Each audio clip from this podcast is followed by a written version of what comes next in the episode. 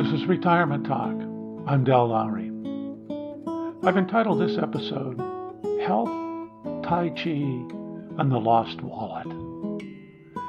It was 11 in the morning, our usual exercise hour. Brenda and I jumped on our bikes and took off on a ride along the seawall in Vancouver, British Columbia. We tried a bike for about an hour or two most days. We hesitated because of the cool weather and gathering clouds, but following our past experiences, decided to go anyway. When in doubt, go. That's our basic rule.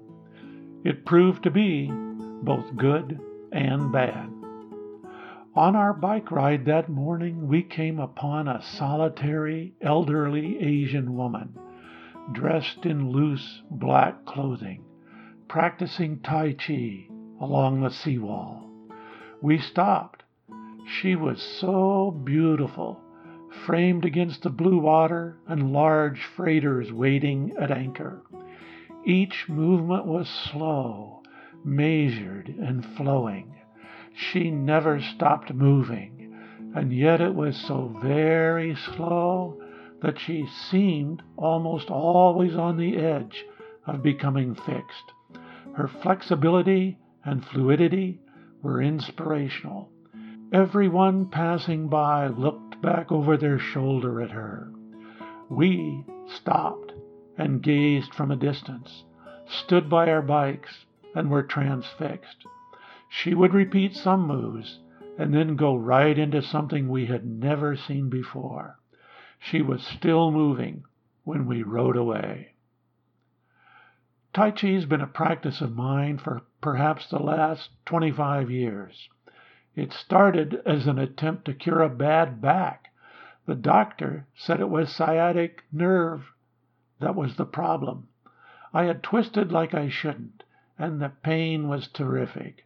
I remember not being able to put any weight on my left leg for a couple of days. Then with great effort I managed to hobble, all stood over, into the doctor's office. Drugs, physical therapy, and rest seemed to have little effect. Surgery was the next step. Then I heard of this guy who treated the back through Tai Chi. Throwing skepticism out the window, I began my study. It became a lifesaver and a way of life. Just yesterday, a large picture jumped out at me in the Vancouver Sun newspaper. It was a color picture in the center of the page of perhaps a hundred people dressed in loose white clothing doing Tai Chi.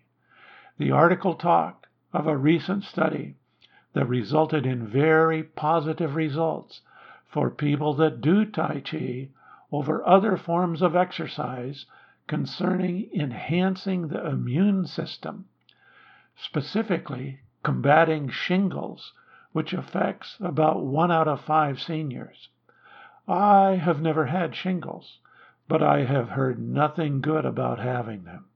I think most of us, retired folks, would like to avoid them if we can.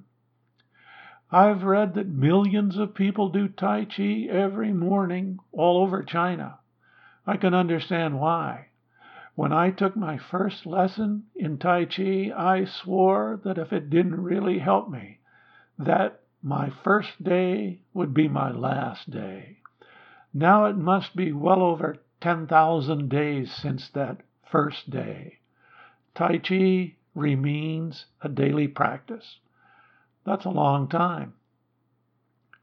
My first teacher took me through a few Tai Chi moves and exercises that have lasted me all these days. Then Brenda and I took lessons again. We met our new instructor in a video rental store. Her husband owns the store. We didn't know that she had been a Tai Chi instructor in a Buddhist temple in Vancouver. When Tai Chi was mentioned, in passing one day, we got ourselves a volunteer teacher. We met in a park, usually Sunday evenings. This practice went on for the most part of a year. The article in the paper reinforced my thoughts concerning the health values of Tai Chi.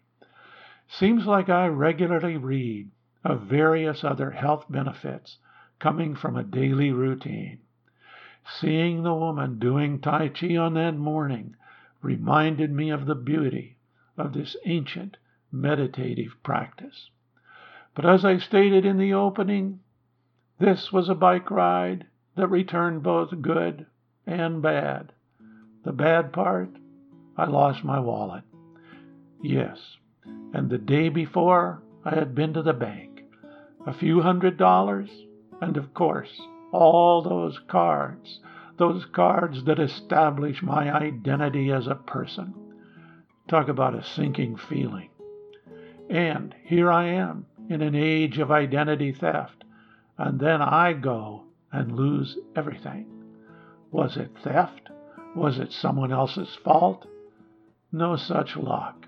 No, it was my doing, plain and clear. I did not zip the pocket after putting my wallet into it. I remember getting in a hurry to leave at the last moment and shoving the wallet in the shorts and heading for the door. I even recall thinking that I should secure the pocket, but didn't. Carelessness, recklessness, stupidity, they all fit. I'm not sure seeing the exhibition of beautiful Tai Chi balanced out the experience of losing the wallet.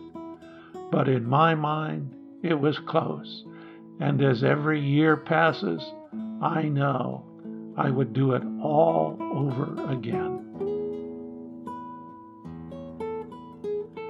This is Retirement Talk.